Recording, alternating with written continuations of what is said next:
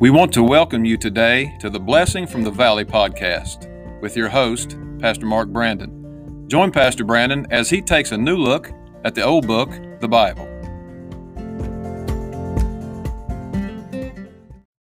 Well, I want to thank you for joining us today for this episode of the Blessing from the Valley podcast. This is your host, Mark Brandon, hoping you are having a wonderful day. Brand new year, and uh, we are very thankful for being able to uh, be a part of your year uh, by way of podcasting. And so uh, we appreciate uh, you tuning in, joining.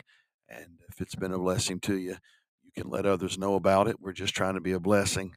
Um, and so we, again, appreciate you tuning in and joining us. We've been looking at Greater is He that is in us. And we've been looking at that in the Old Testament, the book of Judges. And we've been looking at one particular man uh, by the name of Gideon. Of course, he's a very well known, very popular character in the Word of God. And so we're trying to pick out some things about him that we can use in our lives.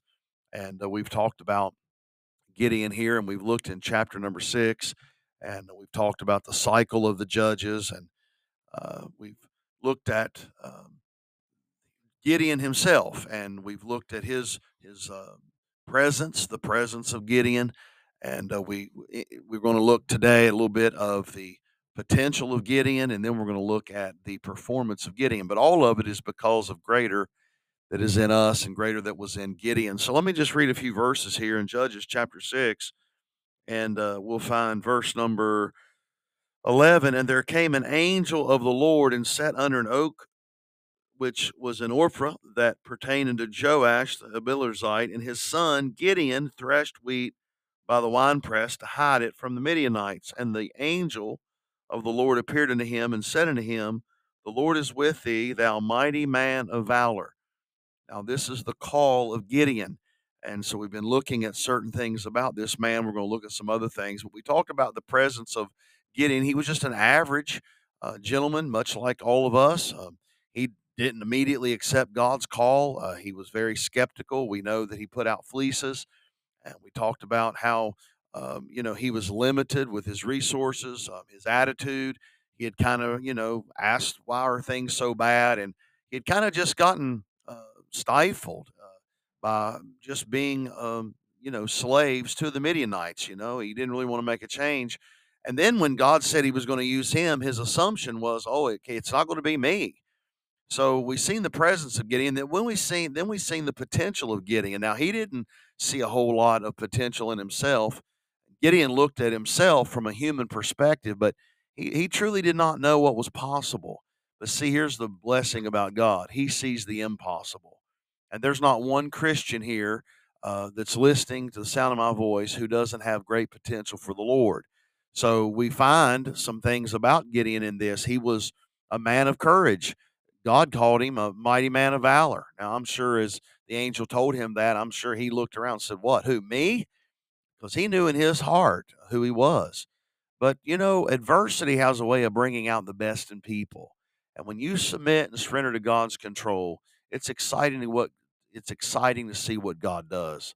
So you and I may not realize it even that it's even there, but God does. And because he placed it there. Why? Because greater is he that is in us. So he was a man of courage. He was a man of ability.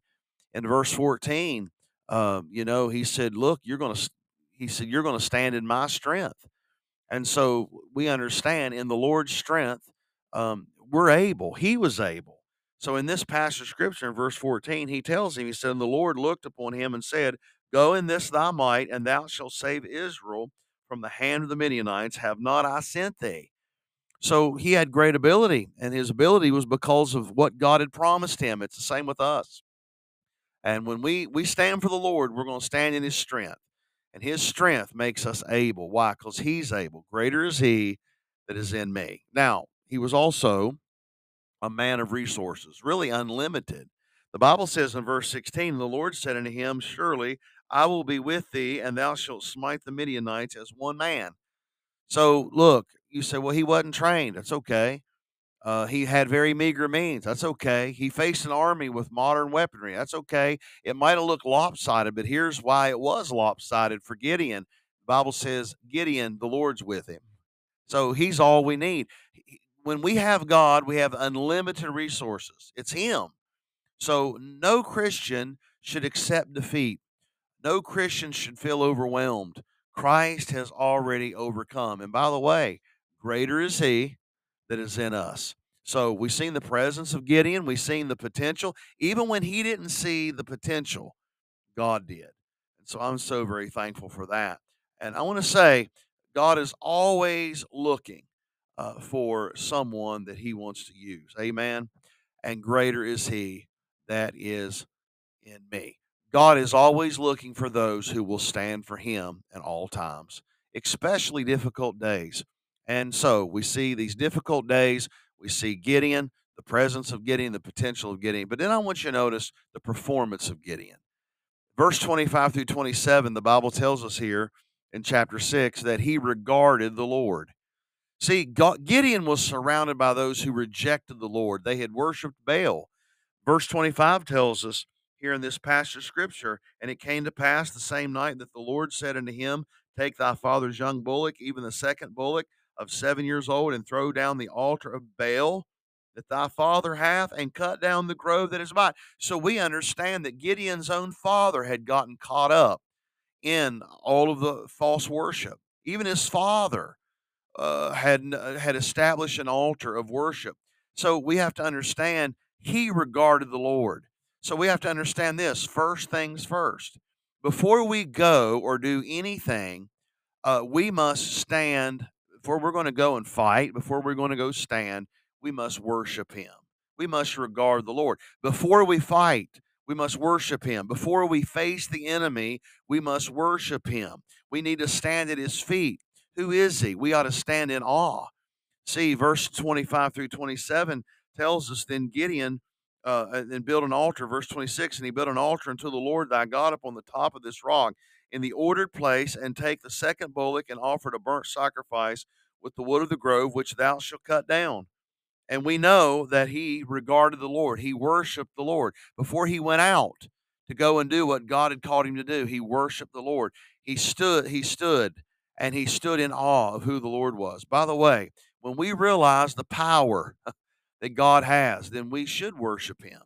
So we need to understand much of the ground that we have lost is due to the lack of worship in our own personal lives. And then I want you to notice something else about Gideon he relied on faith. Now, you know the story. If you keep reading here in chapter 7, God whittled his army all the way down from 32,000 men down to 300. Now, the mission that Gideon, that God had given him, seemed impossible. And by the way, it was impossible for man. That's why God did it that way.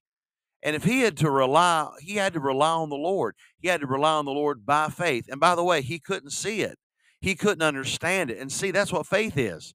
See, what we want to do is we want to understand things. We want to see things. We want to we want to, you know, see it on paper. We want to see it add up. But see, that's not faith. He couldn't see it. He couldn't understand it. It requires faith. And God tells us, why should the just live by faith? Why? Because greater is he that is in me. So the work that this that our ministries and if if you have a work, if you belong to a, a New Testament local church, the work of that church is responsible what we're responsible for it's overwhelming when i think about the responsibilities and all that needs to be done in the ministries of a church it is so overwhelming but we it will never be accomplished without the lord's help and we must push on by faith why greater is he that is in me see his his faith Gideon's faith is instructional, it's motivating, and it makes us realize that it's, impo- it's possible. And uh, I'm thankful. Victory is not achieved by fighting, victory is achieved by faith. I want you to get a hold of that. Victory is not achieved by fighting, it's achieved by faith. Not he can, but he will. Why? Because greater is he that is in me. Amen. God bless you. Have a wonderful day. Thank you for listening today. Our prayer is that this episode was a great encouragement to you, and we invite you to join us again next time for the blessing from the valley.